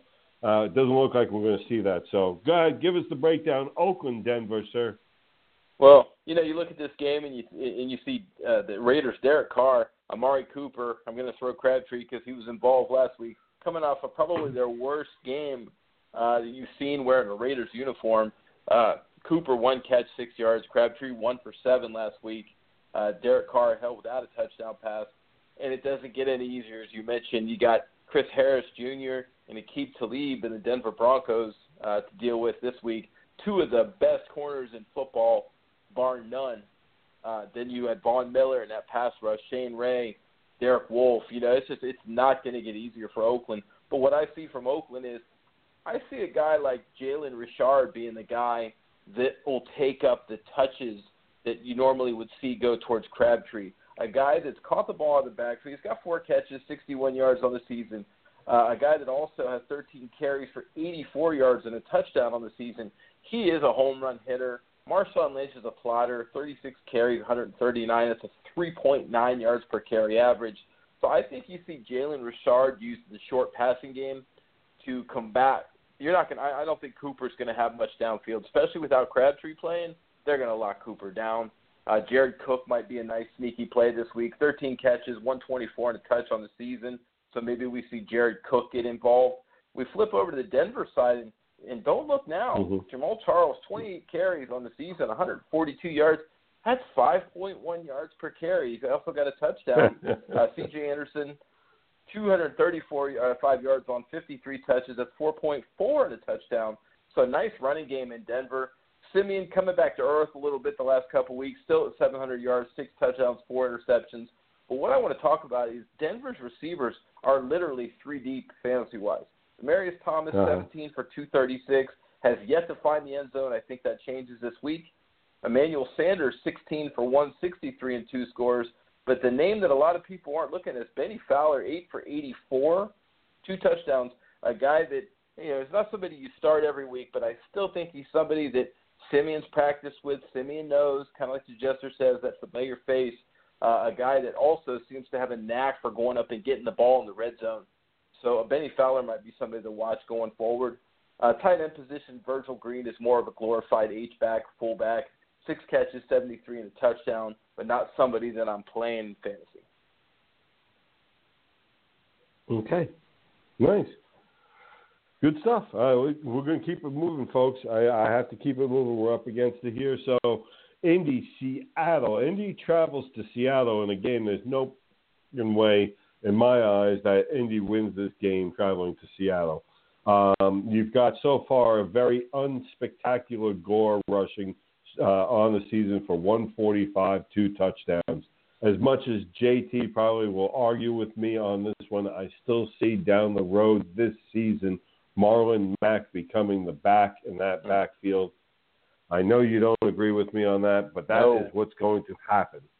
Um, look for We 20 carries, agree. 75. Yeah, no, no, no. Um, and that's cool. Uh, look for 20 carries, 75 yards, and a touchdown out of Gore this week. Uh, Seattle lets up the ninth, ninth most fantasy points to running backs. Carson on the other side, though, Chris Carson, okay, is going against a surprising 13th 13th most points. I can't believe that Seattle gives up that kind uh, of rushing. Uh, and Chris Carson, who's completely taking over that backfield uh, more and more each week, is going to go ahead and have a fantastic day. Look for here's one of the things I want to I want to see what happens. Baldwin was picking up steam. Now I want to see. They call him. He they say questionable right now. He's saying he's playing. Pete Carroll's He's game playing. time decision. But if he doesn't, if it, it, listen, if he doesn't, watch Richardson. Richardson's been playing very nice lately, and against against an Indy defensive backfield, it's going to be uh, uh, just uh, Seattle. Seattle, uh, just what their offense needed was a Indy defense to go against at home. JT, last one Monday night, Washington, Kansas City, and uh, what I believe is going to be a fantastic Monday night game. which leads me to believe it won't be because as usually when you think they're going to be great on Monday night, they turn out to be crap. Uh, that being said, Kirk Cousins back last week, 363 touchdowns. Chris Thompson, the guy that I was on last year with people, was a year ahead on this kid. 14 carries, 119 yards. That's at 8.5 yards per carry average. There's a theme here. Two touchdowns on the season. 13 catches for 231 yards. That's a 17.8 yards per catch average. Two touchdowns. Point being, I've seen leagues where Chris Thompson still sitting there on the waiver wire. They're not my leagues because he would be sitting there. The only negative Right. with this kid is because of his size. He's not a guy that can be thrown out there every game, every play. Gruden has said it, and he's sticking to it. A big question for me in this game, and it's a Monday nighter. If you've got Jordan Reed and you're planning on playing him, you better have Vernon Davis on your bench. Jordan Reed's still iffy for the game this week. He's practiced a few mm-hmm. times this week, but you better have Vernon Davis on your bench. Let's flip over to Kansas City. I mentioned that 8.5 yards per carry for Chris Thompson. Let's look at Kareem Hunt, 47 yards, or 47 carries, 401 yards, 8.5 yards per carry, four touchdowns. Mhm. Uh, that's an unbelievable. I mean, we're talking you know 47 carries to be carrying for eight and a half a carry. Uh, it's absolutely ridiculous. Tyreek Hill versus Josh Norman will be a fun matchup to watch. I think Tyreek Hill absolutely exposes Norman for the fraud that he is. A guy that's living off of one season who hasn't done jack squat since. Uh, Tyreek Hill will abuse him Monday night. And I think Travis Kelce has a field day, 144 on 14 catches. Look for the, the trend to feed him the ball, which Kansas City's done each of the last two weeks, to continue along. Last but not least, Terrell Pryor. This is Terrell Pryor's best game of the year. I think so. That will be his coming out. He's going against a guy like Marcus Peters, who's one of my opinion, one A, one B, the best corner in football. I still think Pryor has a nice physical game, and I think Pryor comes out with at least 80 yards and a touchdown in this one. Nice. Nice. And there's your week, folks. Some of the things, real quick, I want to get to just before we're going to get to NBA here is this. My top five guys that are likely still on your waiver wire that you definitely want to go ahead and watch. You have Breida over in San Fran, Gallman for the Giants, Oliver. Gotta gotta back Oliver because I'm telling you that kid's knee's no good. Um, you've got Clement and then Jalen Richard. Those are the five guys I telling everybody just put keep them on your watch list, see what's going on in those backfield and, uh, where they're moving forward. The other note, top QBR, you might want to pay start paying attention to your QBR ratings, folks. Brady, Keenum, Ryan, Goff, Stafford, Watson, Wentz, Brees, and Prescott. The bottom are Dalton, Flacco, Newton, Kizer, Hoyer, Glennon, Cutler, Manning, and Carr. Interesting to see how those play out and those change over the next couple of weeks. I'm tired of seeing my Giants at the bottom of every offensive category. I can't wait to see that change. Moving along, changing gears, if you will, um, changing gears, because we do, other than football, believe it or not, around here, folks, uh, we do cover a little round ball. How you doing? This is Bo Outlaw. You listen to the Fantasy Jester Show.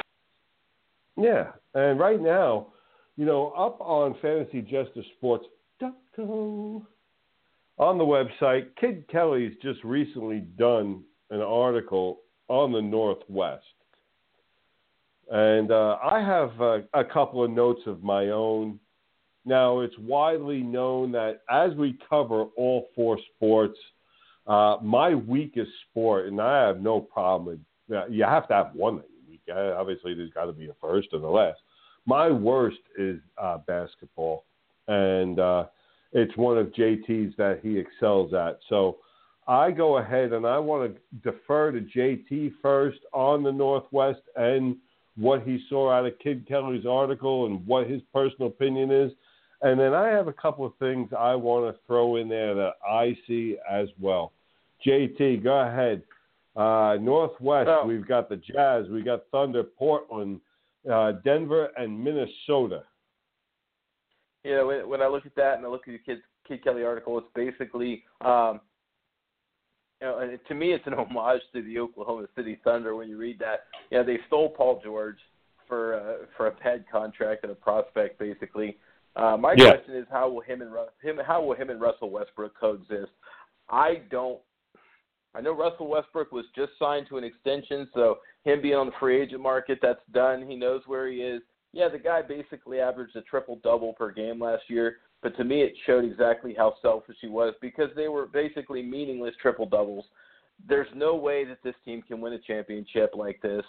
Uh, you know, the people think that you just throw these teams together when the when the big three, Bosh, Wade, and James down in Miami, they didn't win right away. It took some time.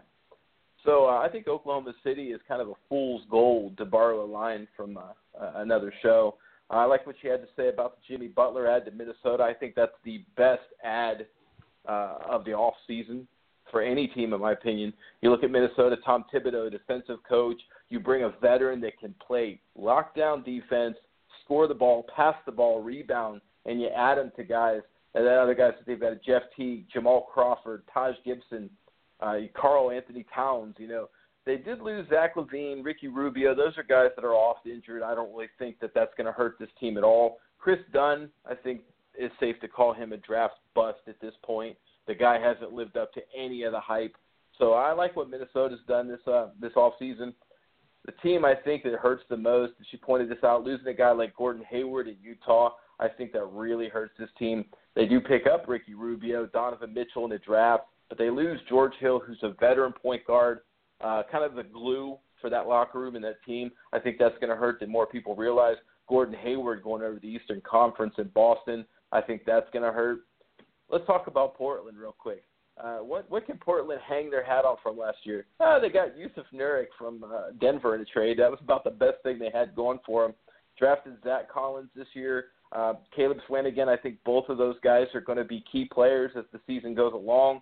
Allen Crabbe, a guy they lost, was one of those bench players that just kind of come in and fill up the stat sheet for you. Uh, kind of an underrated loss for that team, but uh, but something I think that will show as the season goes along. And let, let's talk about Denver. They lost the Joseph, Joseph trade. They got Mason Plumlee, who's absolutely garbage at this point in the league. What do they do? They go out and sign Paul Millsap, who's one of the best free agents on the market, a guy that can average 20 points, 9, 10, 11 rebounds just a good overall player. I think that helps their front line. Uh, Danilo Gallinari's moved along. Really good shooter, could carry you for a few games at a time. Oft injured, I think they're better off without him. They added Trey Lyles in the draft, Tyler Lydon, and my pick to win that division is the Denver Nuggets, not the Oklahoma City Thunder, Carmelo or not. Hmm. Okay. Interesting, because yeah, uh, you know, It is well documented. Everybody thought that first year, as soon as they put that Miami Heat team together, uh, that Mhm. was it. They were going to win. Yes. And uh, that isn't always the case as everybody's getting used to No. still working And- and together. And, ask- go ahead. Ask the Lakers when they put Gary Payton, Karl Malone, Kobe, Shaq, all those guys together. We were terrible when they added those guys to the roster. It just doesn't translate right away. And I think you have too many me first players on that roster. I think by the All Star break, you're going to see a lot of infighting going on that team. Uh, it's interesting that you bring that up because of the dynamic of the team. It's going to take a hell of a coaching job. That's what might hold them back is how to get this all work together. Because you have Westbrook, Paul George, and Melo, and it's not like okay, the other two guys, well, they're schlubs that aren't used to being you know, getting the ball. You're talking about two Right. former first round picks in 2013 in Adams and Roberson. Rosen, right? So you've got five dynamic personalities, guys that, you know, two first round picks, Melo being Melo, Paul George being Paul George, and Westbrook being Westbrook. Boy, let me tell you something. See, unlike the you, you had guys on the great Chicago team or the Miami team that were okay taking that back seat. Who's going to take the back seat out of that group? Well, and Paul George is playing for a big contract next season too. Don't forget that. Yeah, he's going to want to Who's put up the going to take the back seat? That's right. That is going to be interesting, and so it'll be from the coaching uh, standpoint that I, I take a look at things there. I think, me personally, the team that I like, if you can keep Taj Gibson healthy, you look at Minnesota with Towns, Gibson, Wiggins, Mhm. Butler, and a very serviceable Jeff Teague at, at, point guard now. Guy with a Mhm. little experience back there. Right. That that's a pretty that's a if Gibson can be play healthy, stay healthy. But that right there is the bugaboo for them, I believe, is whether or not he can stay healthy. I agree, and I, what I think holds them back, I'm going to uh, kind of mirror what you said about OKC. Is in this case the amazingly strong personality of their head coach, who rubbed a Tom Thibodeau, who rubbed a lot of people the wrong way with his uh, abrasive, we'll call it abrasive coaching style in Chicago. Other than Taj Gibson and, and Butler, guys like Towns, Teague, Jamal Crawford, who doesn't like authority in any way, shape, or form. These guys haven't played under an iron fisted head coach, and I think that's what holds them back this year. Interesting. Interesting. Well, I got to be honest with you. I really do. Uh, I, I do like covering uh, basketball. Some of these teams now are starting to go ahead. That it's not going to be as clear cut as uh, some people think. I think this is the year we see a couple of surprise teams go ahead and step up. Uh, Mm-hmm. JT, real quick, anybody uh, you want to throw out there, a player in any given sport? I don't care. Pick one that we haven't talked about. Well, I mean, you know, I was kind of looking forward to our hockey coverage tonight. Um, So was I. You know, we got hockey coming, and and a guy that I just want to throw out there that I'm excited about this season is uh, Antti Raanta, goaltender in Arizona. You know, I've been watching him on, in some of the uh, mock drafts. The ADP on him is the 160 range. You know, I think this is a guy that if teams can remain, uh, players can remain healthy in front of him, has a chance to Mhm. win some games. He's a guy that I don't think uh, 2.26 goals against, 922 save percentage, four shutouts. Uh, you know, last year. I think this is a guy that too many people are sleeping on, and a guy that can be had late and help your team win. Fantastic. Fantastic. He was actually my goaltender I was giving. Uh, so, and, and I'm Oh, sorry. We go. I, yeah, dead serious. That was my goaltender. You took my goaltender. Uh, you know what, folks? Uh, go ahead, take Kelfbaum. He's a little bit later in the draft. It seems like he's fallen a little bit at defense. Go and grab my boy, New Jersey Devil Nico Hischier. He will go ahead and lay the I wanted to talk more hockey. Maybe next week we'll go ahead. We'll cut down a little bit on the football. Folks, versus Cotton will release my fantasy baseball. I'm going to do much more. Joining us Thursday, Gridiron Guys. I'm the Jester. For JC and the gang, I'm out. Look, if you had